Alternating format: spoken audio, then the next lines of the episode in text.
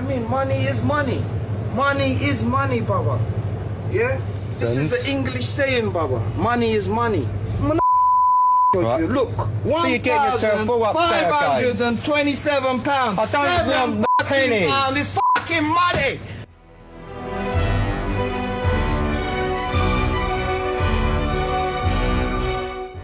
Zırvaizm kanalının hazırlayıp sunduğu Darphane podcast serisine hoş geldin. Bu yayını YouTube, Spotify ve iTunes platformları üzerinde bulabilirsin. Ben programın daimi sunucusu Sevan.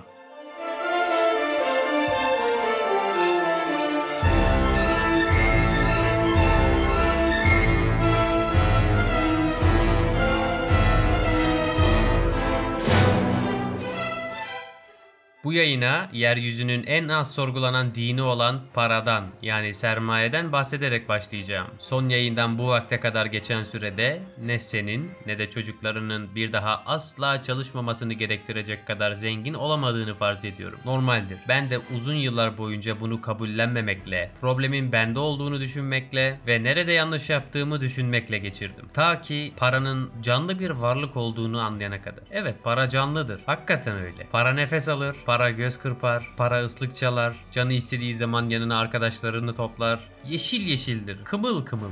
Ha böyle fosforlu değil, böyle can canlı, böyle civcivli, ya böyle kımıl kımıl işte.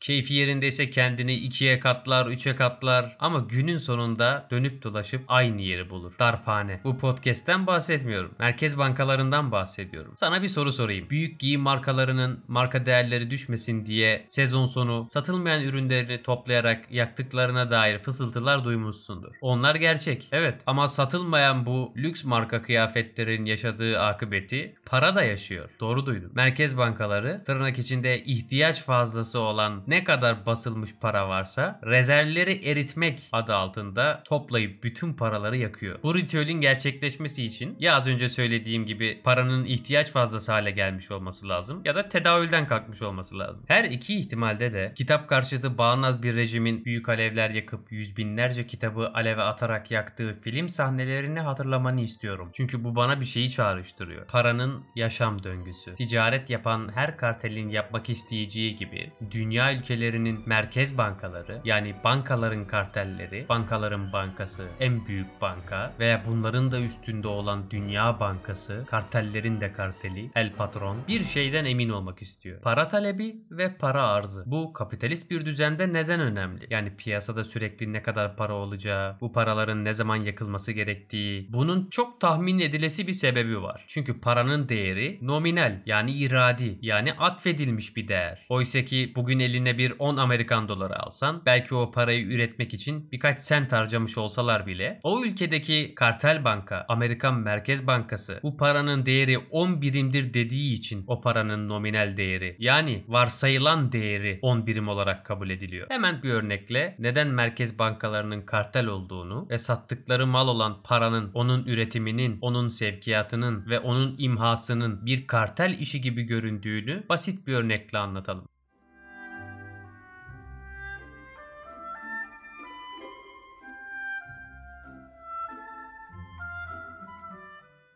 Oturdun, kafa patlattın ve dedin ki ben yeryüzünün en lezzetli çikolatasını yapacağım. Hatta o çikolata öyle bir çikolata olacak ki aynen doksanlarda bakkallarda satılan çikolatalarda olduğu gibi onları birer altın para gibi ambalajlayacağım ve satacağım. Üstelik içine öyle bir koruyucu madde koyacağım ki son kullanma tarihi asla geçmeyecek ve bozulmayacak. Dediğini yaptın. Dünyanın en güzel çikolatasını icat etmeyi başardın. Sonra onu piyasaya sürdün ve inanılmaz oranda beğenildi. Herkes senin çikolata konuşur, herkes senin çikolatanı yer hale geldi. Bir yiyen bir daha vazgeçemez hale geldi. Adeta bağımlılık yarattın. Senin çikolatan aşağı, senin çikolatan yukarı. Senin çikolatan öyle güzel, böyle tatlı. Ağızdan ağza yayıldı. Kulaktan kulağa yayıldı. Tabii sen de bu ara ciddi bir miktar kazanç elde ettin. Ama piyasada tek başına değildin. Rakiplerin vardı. Uzun uzun düşündükten sonra dedin ki ya tamam serbest piyasa rekabet falan ama ya diğer çikolata markası sahipleri de bir gün benim yaptığımdan daha lezzetli çikolata yaparsa sermayenin doğası gereği o markaları pasifize etmek istedin ve baktın ki tek yolu diğer çikolata markalarının kontrolünü eline geçirmek. Alttan alta o markaları satın almaya başladın ve bir süre sonra o kadar büyüdün ki aslında insanlar başka bir marka çikolata alsa da sana kazandırmış ve seni daha çok zengin hale getirmiş oluyordu. Sonra başladın istediğin fiyattan çikolatanı satmaya. Bu senin için kolaydı. Çünkü sahte bir rekabet yaratır hale geldin ve günün sonunda kazanan taraf olmayı başardın. Ama bu sırada başka bir şey daha oldu. Artık insanlar senin çikolatanı yemeden bir gün dahi geçiremez hale geldiler. Ona tapınmaya, onu kutsallaştırmaya başladılar. Hatta iş o boyuta geldi ki insanlar dediler ki ya biz bugünden sonra yapacağımız alışverişlerde bu para gibi gözüken çikolatayı kullanmak istiyoruz. Maaşlarımızı onunla almak istiyoruz. Yatırımlarımızı onunla yapmak istiyoruz. Hayatın her alanında bu çikolata olsun. Çikolata aşağı, çikolata yukarı. Çikolata aşağı, çikolata yukarı. Sen de dedin ki tamam ben zaten bu işin karteliyim. E bu malın üretimi de benim kontrolümde. İstediğim zaman istediğim kadar üretirim. Ve bu dediğinde de başarılı da oldun. İşte merkez bankalarının tarihini en basit bu şekilde anlatabilirdim sana. Eğer sen de araştırırsan şunu göreceksin ki bu bankaların ilk örnekleri her Amerikan eyaletinde farklı farklı özelliklerle kurulup işletilirken bir gün her nasıl olduysa hepsi tek bir banka altında toplanma fikrini kabul etti ve ruhlarını kartele teslim etti. Aynen bugün bütün dünya ülkelerinin merkez bankalarının ruhlarını Dünya Bankası denen kartele teslim ettiği gibi. Sonra başladı o banka istediği ülkeye istediği fiyattan para satmaya. Tabi bunu yaparken adeta senin benim geleceğimi ipotek ederek o paralar üzerinden faiz kazanmaya. Para fazla basıldığında ve değeri düştüğünde de kartel dedi ki hop para tabanını daraltıyoruz. Topladı piyasadan bütün parayı ki bunu da faizi arttırarak yaptı. Sonra bütün o paraları yaktı. Bunu adeta bir ritüel gibi birkaç yılda bir yapmaya başladı. Ve sen, ben, biz, dünyanın gariban halkları, yeryüzünde en çok inanılan ancak bir o kadar da az sorgulanan bu dinin mensupları haline geldik.